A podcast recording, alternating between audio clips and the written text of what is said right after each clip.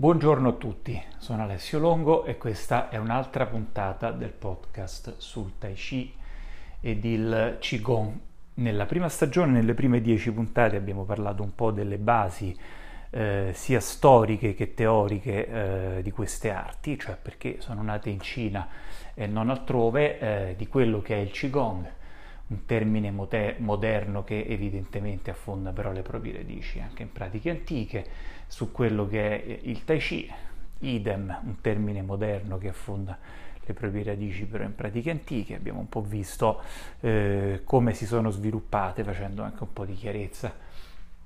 in questo senso. E invece in questa seconda stagione stiamo parlando un po' della realtà, di come queste discipline si declinano oggi, no? quindi eh, la figura dell'insegnante eh, e, e, quello che è lo spazio che il praticante deve prendere intorno a sé per poter effettivamente diventare eh, praticante.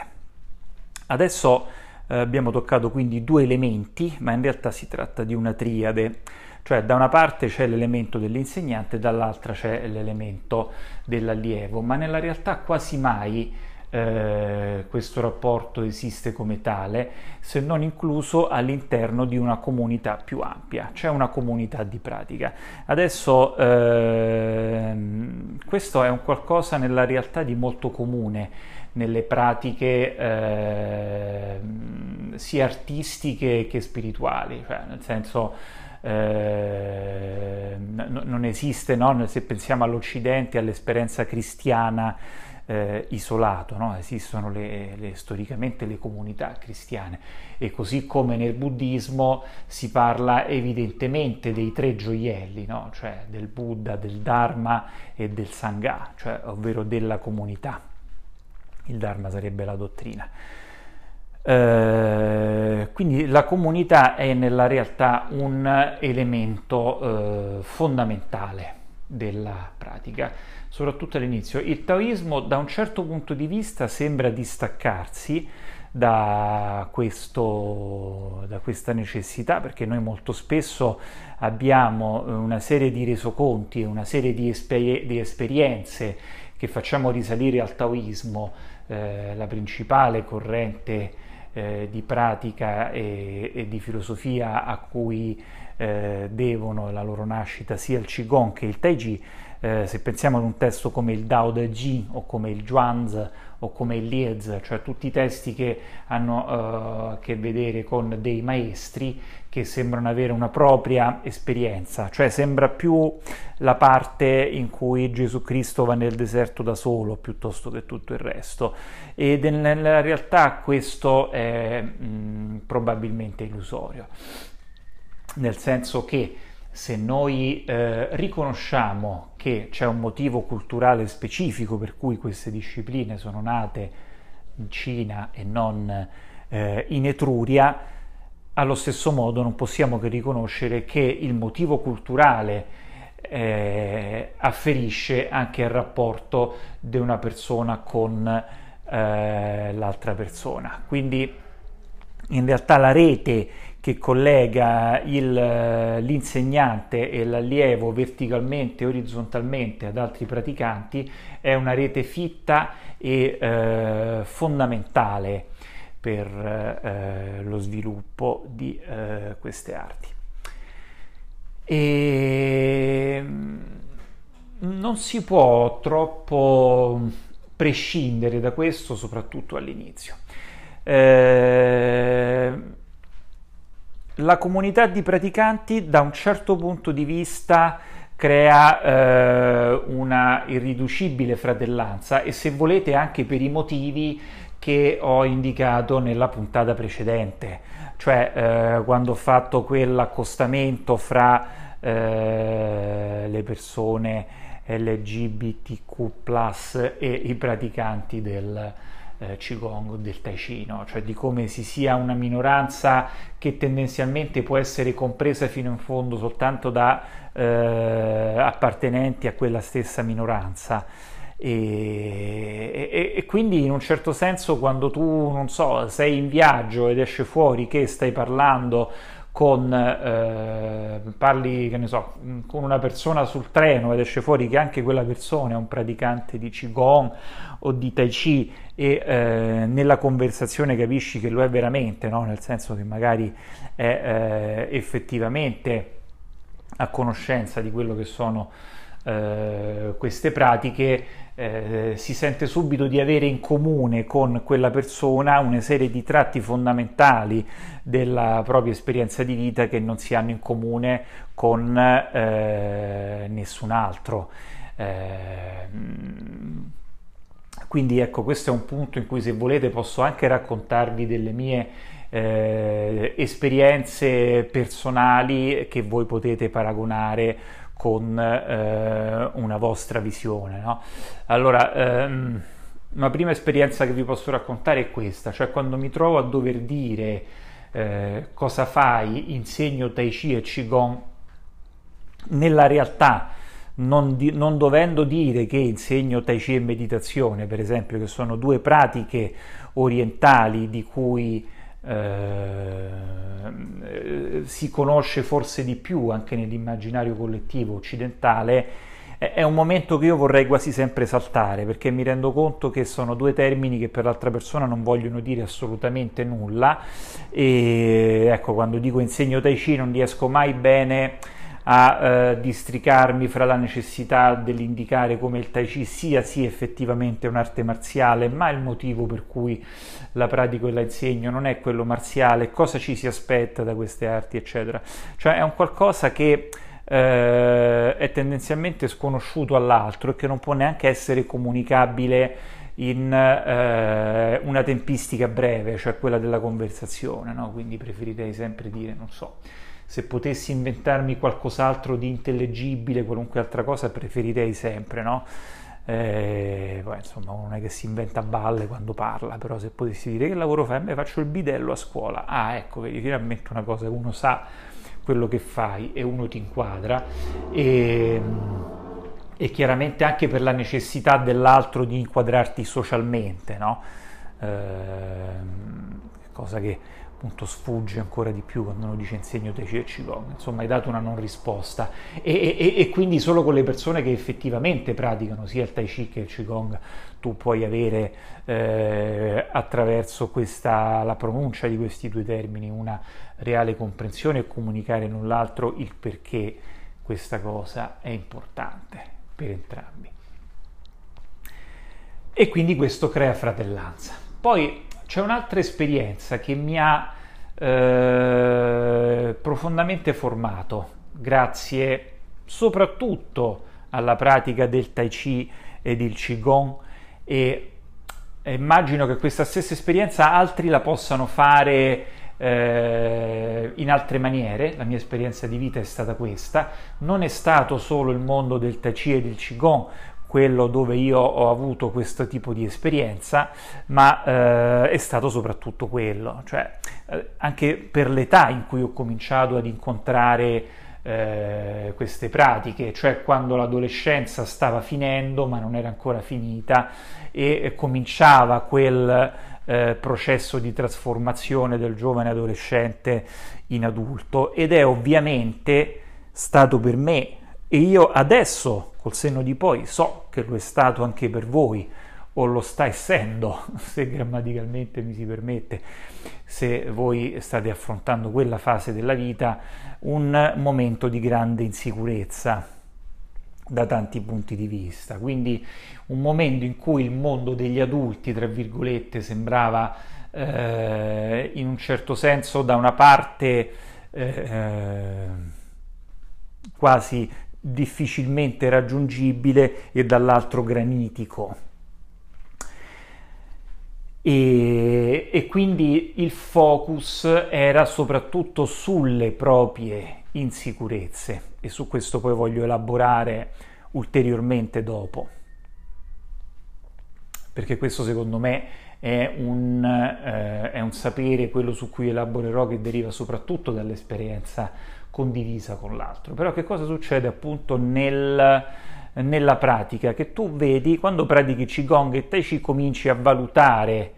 eh, te stesso dal punto di vista energetico, se vogliamo, no? quindi cominci a vedere, ok, allora ho eh, la respirazione, mm, insomma, così, eh, l'equilibrio del corpo, eh, mm,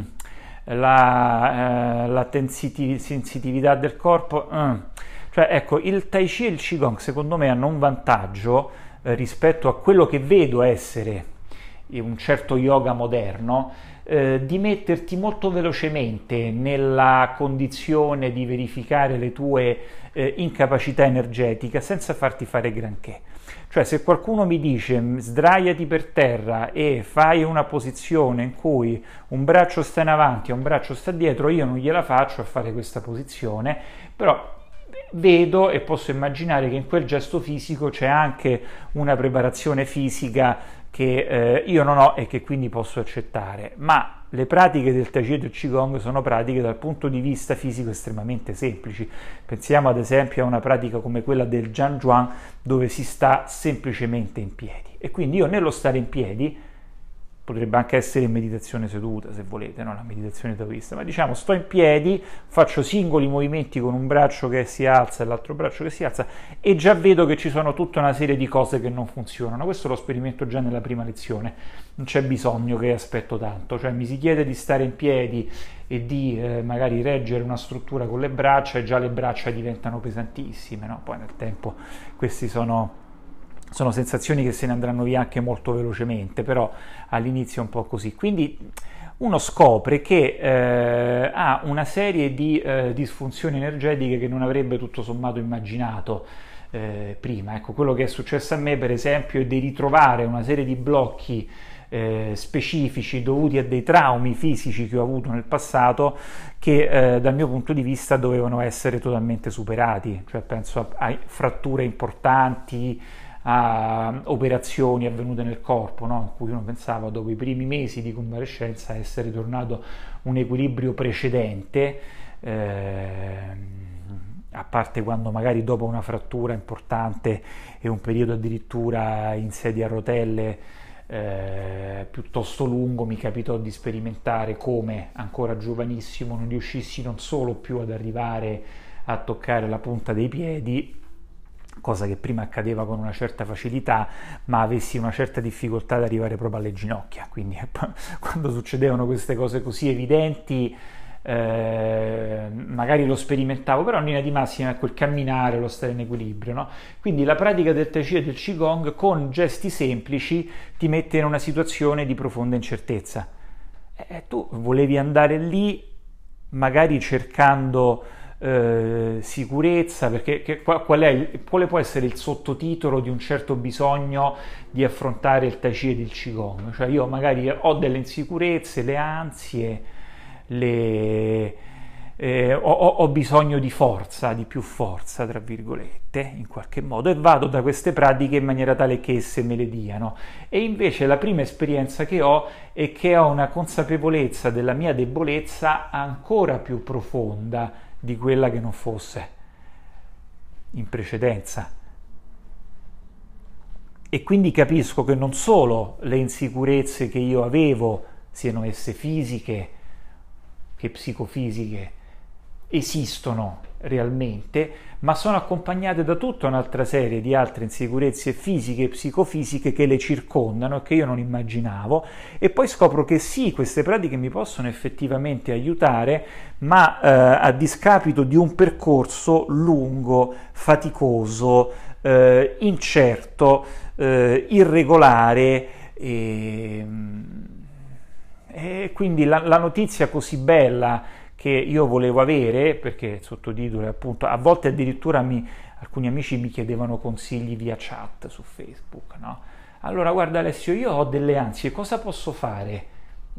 Cioè il sottotitolo era so che tu insegni da Cedo il Qigong, non, non, mi va di venire neanche, eh, essendo magari amici, non, non, mi va neanche di venire una volta a vedere cosa succede a lezione, no? riassumimi la questione in una chat via Facebook e tu che cosa gli puoi rispondere, no? Sempre quella cosa che dicevo in precedenti puntate, cioè quell'illusione che ci possa essere la tecnica efficia- efficace, magari di respirazione, eh, magari eh, riconducibile ad un video di tre minuti su TikTok che mi possa mettere in una condizione di efficienza energetica, eh, è infantile pensare che possa esistere e, ehm, e questa è una delle prime nozioni erronee che vanno prese e buttate nel eh, gabinetto scaricando, no? cioè gli antichi passavano eh, anni e anni eh, in ricerche per creare queste pratiche, rendendole magari più semplici per chi veniva dopo di loro e, eh, e, noi mo le vogliamo risolvere in un video di tre minuti su TikTok, in una chat su Facebook, eh, in una pratica che io vado e apprendo nella prima ora di lezione piuttosto che in un percorso, no? E, e quindi la soluzione facile non c'è, eh, i problemi che io avevo ci sono e come e, e ce ne sono tanti altri, però che, co- che cosa scopro? Scopro che intorno a me magari ci sono altre 6, 7, 8 persone che stanno lì e sono esattamente nella mia stessa condizione. Qualcosa che io ho, loro non hanno, qualcosa che loro hanno, io non ho, e quindi non so, ma, ma, a me succede ancora oggi come insegnante, che io possa avere un totale, cioè qualunque persona che sia mio allievo e che sta di fronte a me,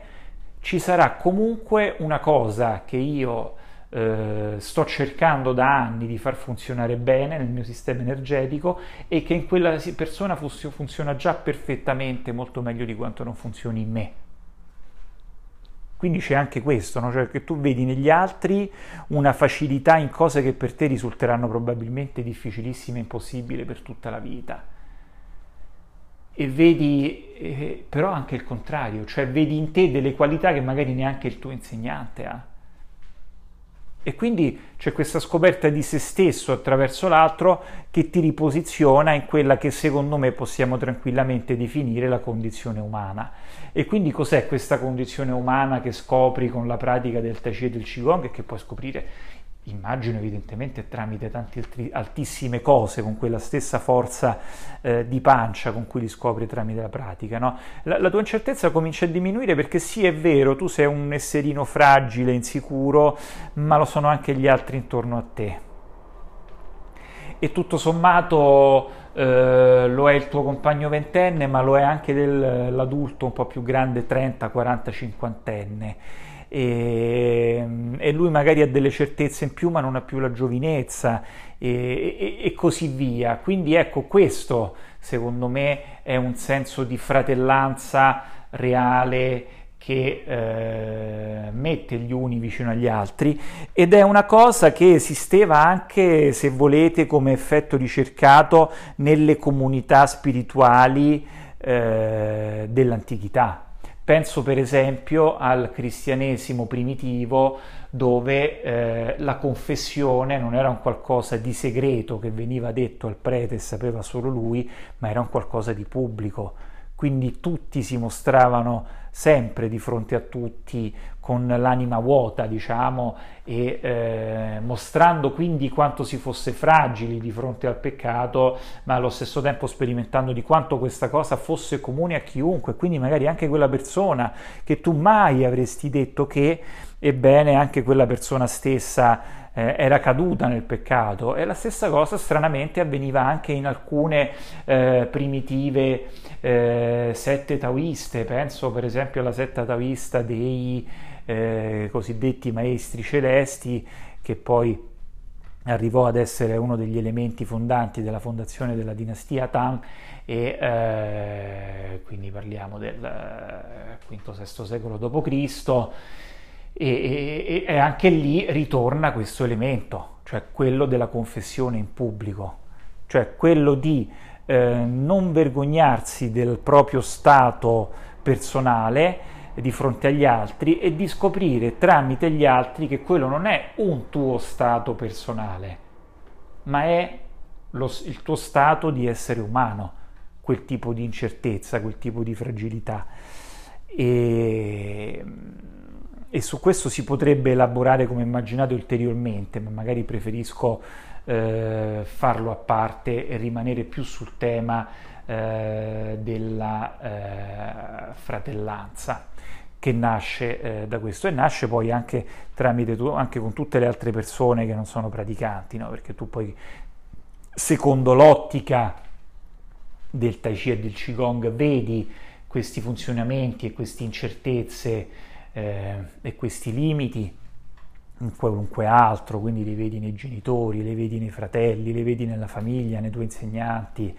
e, e a un certo punto quello secondo me è il passaggio all'età adulta, cioè il momento in cui tu diventi sicuro di te, ma non perché tu abbia qualunque tipo di eh, particolare motivo per essere sicuro di te, ma perché scopri che tu e tutti gli altri tuoi fratelli esseri umani siete soltanto un po' tutti quanti delle caccolette che vagano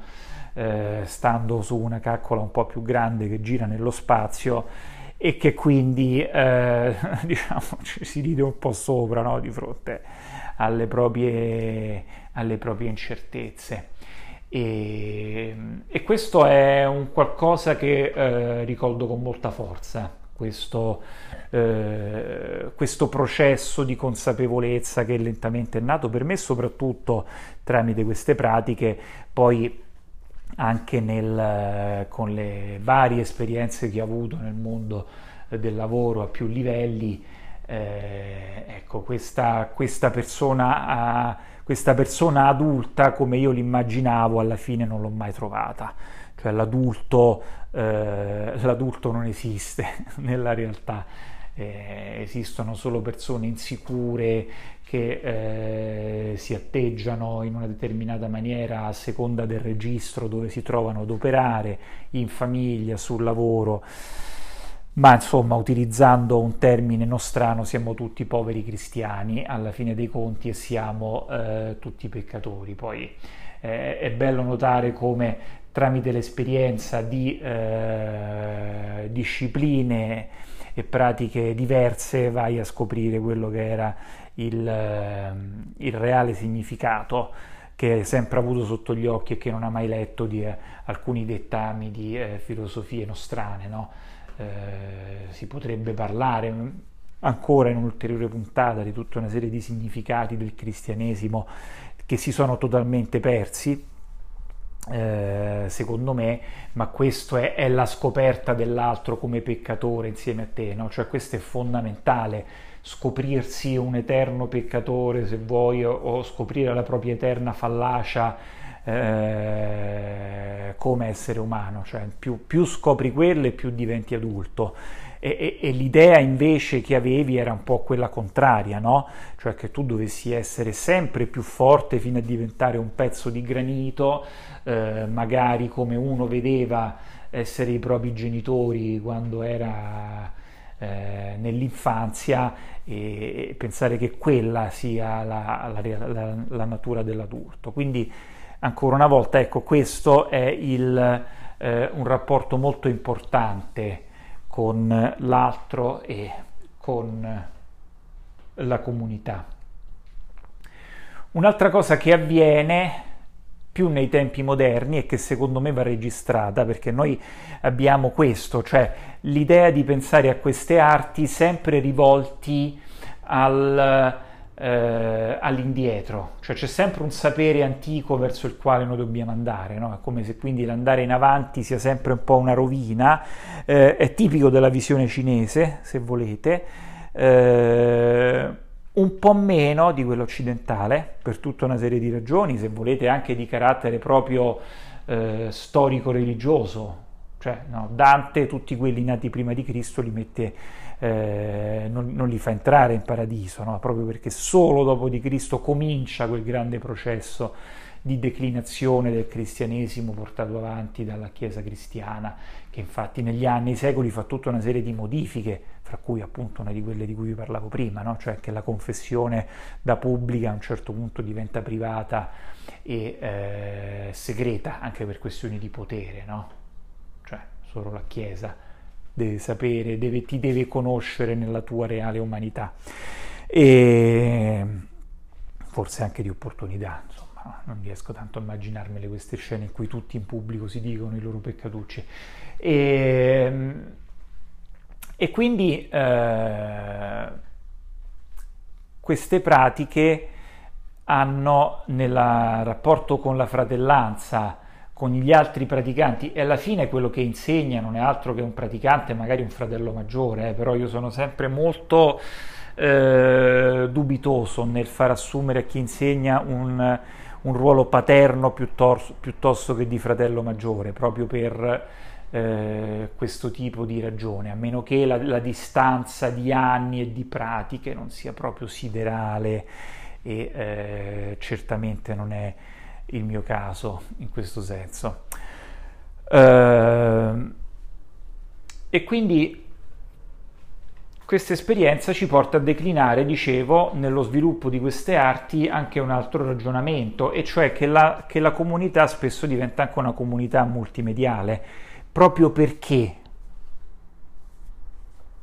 io quante persone che hanno veramente una conoscenza come secondo me dovrebbe essere di queste arti, cioè di carattere anche storico, culturale, di pratica, potrei realmente incontrare? Probabilmente poche, ma tramite eh, alcune piattaforme, eh, i moderni social media se volete, o anche semplicemente la possibilità di chattare, scriversi con persone tanto lontane, riesco evidentemente o vedendo i video su YouTube, eccetera, i commenti, no? riesco ad entrare in contatto con eh, una serie di personaggi, una serie di attività, una serie di ragionamenti su quelle che sono le, le, queste arti, su quelle che erano storicamente, ai, ai quali non potrei avere alcun tipo di accesso e lo so perché io ho vissuto quell'epoca, perché quando ho cominciato a praticare io eh, Tai Chi e Qigong eh, nell'anno eh, 99-2000, adesso non ricordo perfettamente, diciamo 2000, eh, arti marziali cinesi forse all'epoca più che altro, eh, già facendo arti marziali da un paio d'anni prima ad ogni modo. Comunque, eh, quell'epoca lì eh, non è che io avessi grande contatto con persone che non incontravo fisicamente. Sì, c'era internet, io poi tra l'altro sono entrato su Facebook svariati anni dopo che ci fosse stato il boom su Facebook, quindi per i primi dieci anni, scusate, per i primi dieci anni della mia pratica il rapporto era solo con quello che io vedevo intorno a me e il mio commento è non sapete quanto questo fosse limitante, cioè il dover raffrontarsi solo con quello che tu vedevi incontro. Poi il mio sguardo si è ampliato innanzitutto perché ho cominciato a guardarmi intorno, a, a, a, viaggiare, a cercare di capire quello che succedeva altrove anche quando viaggiavo e, e, e poi piano piano, anche su suggerimento di altre persone, di vedere quale piattaforme online eh, e dove su queste piattaforme online che sono un mare all'interno del quale devi saper cercare esistessero altre comunità ed effettivamente questo è stato nel mio processo un eh, qualcosa di importante no? eh, e, ed ho trovato persone con le quali ero distante a chilometri di distanza con le quali mi sentivo molto più in linea rispetto a persone che mi abitavano esattamente eh, dietro casa e quindi secondo me sarebbe errato non vedere nella possibilità offerta dal, dalla multimedialità. Poi certo eh, per discorsi che non hanno nulla a che vedere con questo, piano piano poi dalle piattaforme dei social media eh, cioè, ci sono uscito perché eh, ritenevo che fossero degli ambienti a 360 gradi e non per le questioni relative al Chi del Qigong, eh, degli ambienti tossici dove fosse sempre eh, l'atteggiamento infantile a prevalere, insomma ritenevo che il mio tempo quotidiano speso lì non fosse un tempo eh, speso bene, e tra l'altro avendo concluso una fase in cui ci fosse da parte mia bisogno di ulteriori stimoli, però per un bel po' di tempo questa cosa c'è stata e, ed è stata eh, in un certo senso eh, importante proprio per capire che eh, no, non si è soli in tutta una serie di lati eh, del proprio essere e eh, delle proprie aspirazioni. Adesso poi non so come andrà in futuro, no? ma per adesso eh, mi accontento di avere contatti specifici e limitati eh, e, e, e, soprattutto poi per quanto riguarda la, la, la, la, comunità più ampia di essere nel ruolo di chi insegna. Poi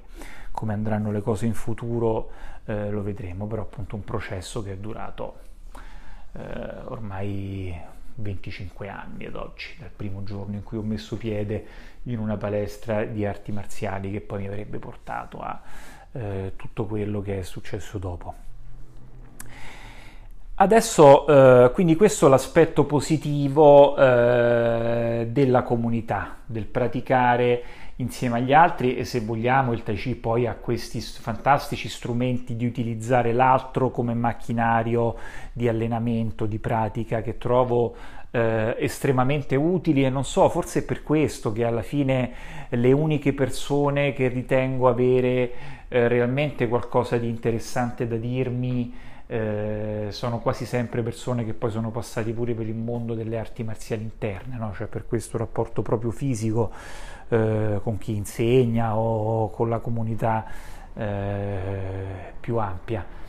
E, e, trovo che ci sia un vantaggio in questo riscontro proprio fisico reale che si ha con gli altri non eh, indifferente, vantaggio che poi anch'esso nel tempo può essere più in là abbandonato. E adesso alcuni lati negativi di quello che io vedo oggi quando mi guardo intorno in,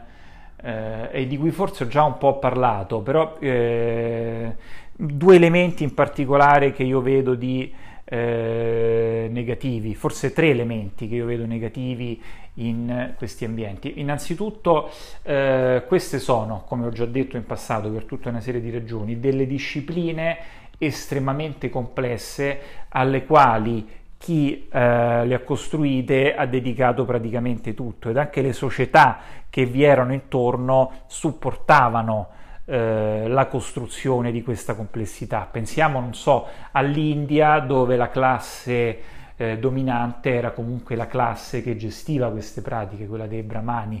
o eh, pensiamo comunque anche alla Cina dove la classe dominante era la classe del sapere, che era la classe del sapere confuciano, ma molto spesso anche la classe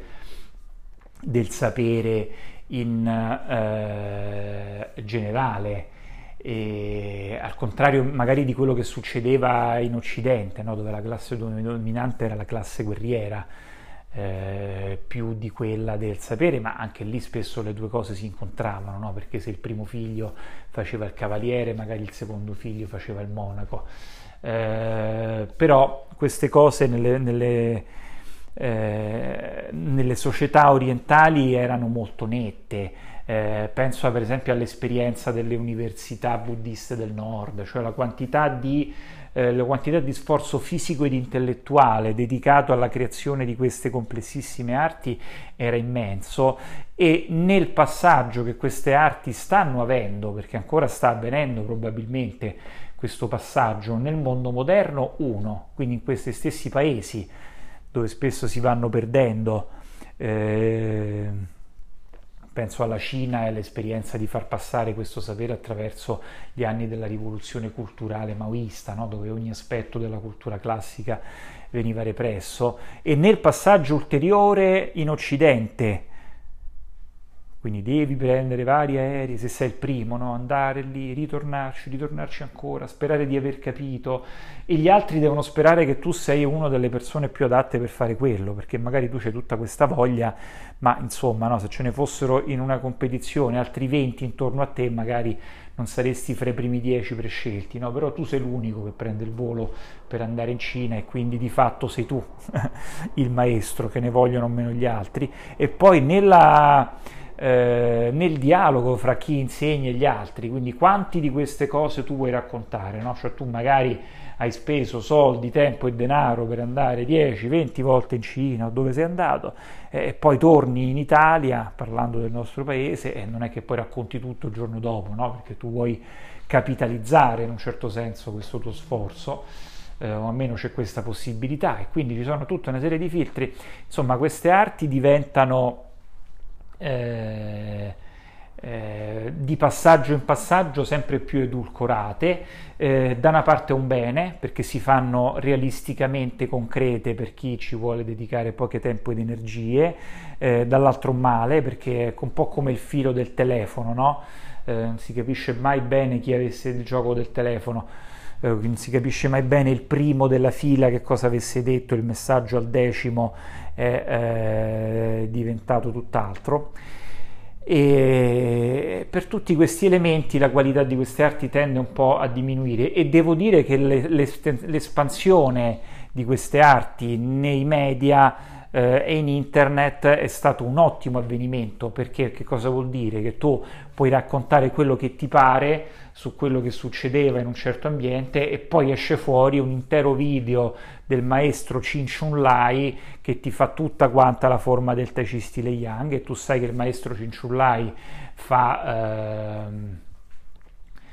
era un allievo di questo personaggio e quindi insomma hai tutta una serie di informazioni che prima sarebbero state impensabili e quindi piano piano puoi ricostruire una caterba di cose eh, che altrimenti sarebbero andate completamente perse. Quindi ripeto,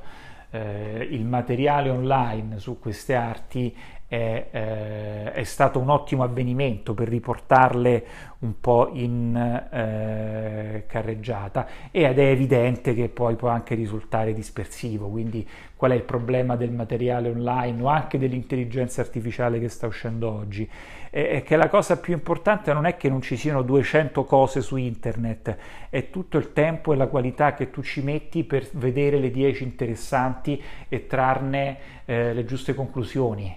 E, e, quindi chi non sa non è che sa di più perché esiste qualcosa online, ma chi sa può effettivamente trarre grande beneficio da eh, quel tipo di risorse e possono riempire dei vuoti che altrimenti sarebbe stato impossibile riempire, non avresti mai potuto avere tutte quelle esperienze no? eh, nella eh, vita reale. Eh, però ad ogni modo, come dicevo, queste eh, discipline che come siano arrivate in Occidente, arrivano in Occidente essendo delle discipline eh, comunque totalmente sussidiarie al resto delle cose che succedono, cioè sono una delle cose meno importanti di tutto quello che accade eh, in Occidente. No? Cioè, se, se, volete, ecco, nell'esperienza del Covid, cioè la prima cosa di cui a nessuno è importato niente di farla saltare subito era quello che succedeva nelle palestre, no? cioè nell'arco delle cose che tu tagli. Quindi è ovvio e giusto, anche se volete, che queste siano esperienze sussidiarie per cui eh, ci si spende pochi soldi, ci si spende poco tempo, chi ci vuole spendere tanti soldi e tanto tempo è eh, una rarità e sa solo lui eh, perché e, e, e, di conseguenza la qualità è poca e, ehm, e, che succede? Che molto spesso le persone che si avvicinano a eh, queste arti eh, quasi mai sono delle persone che rappresentano un'elite all'interno eh, della società cioè avviene eh, un po' il contrario. Cioè io addirittura ho vissuto proprio ambienti dove tutti quelli che eh, avevano combinato qualcosa nella vita da qualunque punto di vista, eh, con rarissime eccezioni, erano quelli che piano piano se ne andavano, quindi quello che aveva un lavoro, eh, una vita familiare, eh, una carriera, degli studi, una vita familiare eh, regolare, cioè, insomma quello era quello che dopo un po' perdeva interesse a quel tipo di ambiente eh, e quello un po' più strambo che eh, non trova tante soddisfazioni all'interno del resto della società è quello che rimane, eh, ovviamente riportando in quell'ambiente esattamente gli stessi motivi per cui non trova soddisfazioni nel resto della società, che lui si racconta essere motivi dovuti alla società, ma invece sono motivi dovuti a lui stesso e, e quindi l'accumulare di questo tipo tipo di personaggi fa sì che tutti gli altri siano proprio quelli che se ne vanno e, ehm, ed effettivamente in linea di massima eh, non sono quindi eh, degli ambienti che tendono a generare quel tipo di personaggio che era quello che faceva fiorire queste arti, perché invece queste erano proprio le arti a cui, aspirava, a cui aspiravano le elite intellettuali e del sapere nelle, eh, nelle società orientali. Eh, c'è in ogni arte una necessità di escapismo, se volete. Cioè, che cosa intendo dire? Eh, è, è, ovvio che la vita reale, familiare, lavorativa, eh, degli studi ha una pesantezza dalla quale io tento di scappare in qualche modo. Eh, e, mm, leggere un libro è una forma di escapismo, eh, andare in vacanza è una forma di escapismo eh, segnarsi a corso di Tai Chi e Qigong. Ha comunque in sé una percentuale di escapismo. A volte sento dire da persone anche brave che questo è un po' un problema, secondo me non lo è, è totalmente nell'arco eh, della natura umana che ci sia questa forma di escapismo. E non so, cioè, mh, l'esperienza per esempio no, del Buddha storico che fugge dalla famiglia, dal palazzo reale per trovare e poi raggiungere, cioè non è una storia di escapismo alla fine dei conti, quindi non c'è nessun problema in questo e deve essere solo un elemento percentuale eh, riconoscibile perché sennò appunto succede quello che vi dicevo prima cioè tutti quelli che nella, che nella propria vita non si trovano così a disagio eh, finiscono invece per trovarsi a disagio dopo un po' eh, negli ambienti dove il livello di escapismo è troppo ampio perché poi che cosa succede? No? Che c'è eh, una eh, soddisfazione in questi ambienti quando tu eh, che sei uno che magari al di fuori della palestra non viene ascoltato da nessuno, eh, trovi imparando queste arti la possibilità di essere un insegnante, quindi di stare di fronte a 5-6 persone, dire cose, eh, essere ascoltato, cioè esperienze che ti sarebbero state assolutamente eh,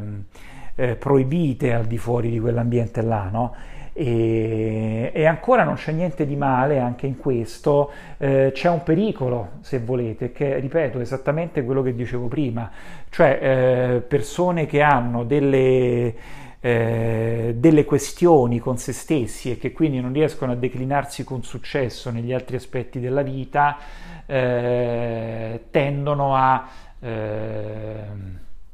a riempire questi spazi e occuparli del tutto. Eh, ve, ve, lo dicevo anche con una, con una certa eh,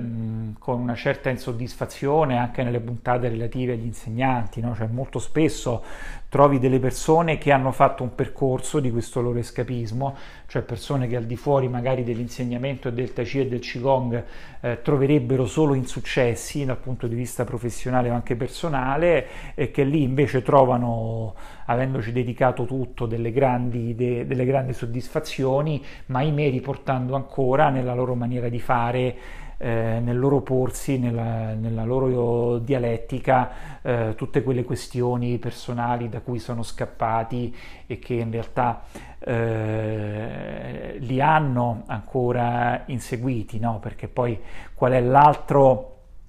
eh, l'altra cosa che ci si racconta fra praticanti, no? cioè che tu eh, per risolvere le altre questioni eh, che ti creano insoddisfazione tu le possa risolvere eh, nella pratica. E invece nella pratica tu risolvi solo le questioni legate alla pratica. E, eh, e le questioni che non riguardano la pratica le devi risolvere eh, nei rispettivi luoghi dove esse si creano, quindi la pratica ti può dare eh, quella forza e quella propulsione che ti serve per andare a risolvere i rapporti e le questioni lì dove essi sono, ma se tu non lo fai eh, non li risolverai nella pratica e la pratica anzi risulterà ad un certo punto stagnante. E, eh, ed è per questo che eh, nella vita del praticante, dopo un po', come vi dicevo quando parlavo del passaggio il, dal Qigong avanzato, dopo un po' è la pratica che ti richiede di fare dei cambiamenti intorno a te.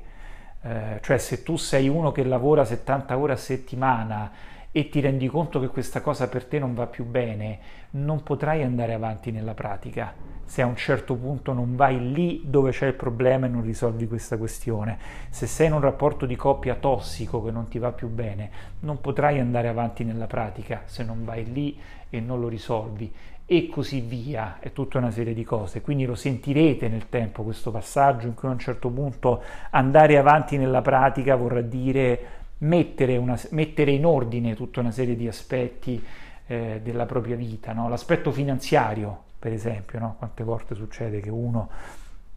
eh, senza una lira poi si dedica al Tai Chi del Qigong, ma a un certo punto se vuoi andare avanti la dovrai risolvere questa questione, questo aspetto. Eh, anche dicendo a me va bene stare senza una lira, eh? cioè può darsi anche che la risoluzione sia quella, ma comunque trovando un tuo equilibrio di carattere eh, finanziario prima che tu possa evolvere con eh, la pratica e così via. E, e, e quindi ecco, le, le, comunità che io molto spesso intorno a me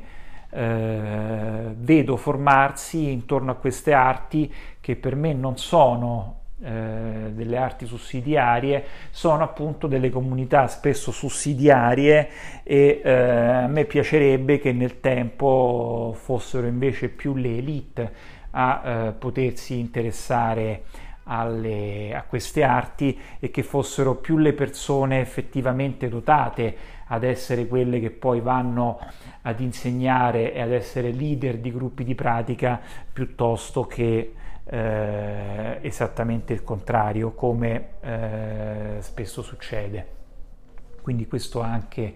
è un aspetto della comunità di pratica che eh, secondo me oggi esiste come tale. E riprendendo quello che dicevo eh, anche in passato, uno dei motivi per cui eh, probabilmente c'è questa sussidiarietà dei personaggi che eh, f- frequentano queste arti eh, è il fatto da una parte che le vediamo come un qualcosa di esotico, di strano e allora sono le persone che eh, sono attratte in eccesso da quello che immaginano essere il diverso che vanno in queste arti, cosa che non succedeva chiaramente nei Cina di India, no? perché erano delle arti loro proprie specifiche e anche il fatto che siano troppe persone che sono interessate alle arti marziali e all'aspetto marziale che vanno a frequentare questi mondi eh, che non sono, come ho detto in precedenza, proprio esattamente i migliori geni della società, no? cioè uno che, uno che ha 20 anni e vuole imparare a tirare due calci e due pugni, mm, diciamo, no, non sarà una delle cose che io indicherò come fondamentali a mio figlio, ma uno che lo vuole fare in quelle fasce d'età, per certi versi lo posso anche comprendere. Vedete le puntate precedenti su questo tema e il perché ma un adulto che ha 40-45 anni che è ancora là tutto fomentato sul ti do un pugno, ti spezzo un braccio, ti do un calcio, ti do un pugno nella pancia e vediamo se mi fai male, eccetera. Tutto questo, secondo me, posso provare una certa simpatia ed euforia eh, per questo lato, ma quando diventa predominante è chiaro che quello già ancora una volta proprio non sarà uno dei geni del eh, circondario. E e quindi con questo termino questa mia eh, puntata sulla comunità di pratica, una comunità, una realtà importante con la quale confrontarsi, che è una comunità reale attraverso la quale scoprire eh, come se stessi e gli altri si sia solo un, eh, un qualcosa che si sarà sempre di fragile e di insicuro e quindi si perde l'insicurezza nello scoprire che sia così proprio come condizione umana tutti e, eh, e nella speranza che sempre più queste comunità di pratica possano diventare un qualcosa eh, di eh, più evoluto di quello che e, meno di nicchia negativa di quello che vedo eh, in giro oggi anche sui eh, fino a che li vedevo sui social media. Con questo eh, vi saluto e vi rimando ad una prossima puntata. Un saluto a tutti.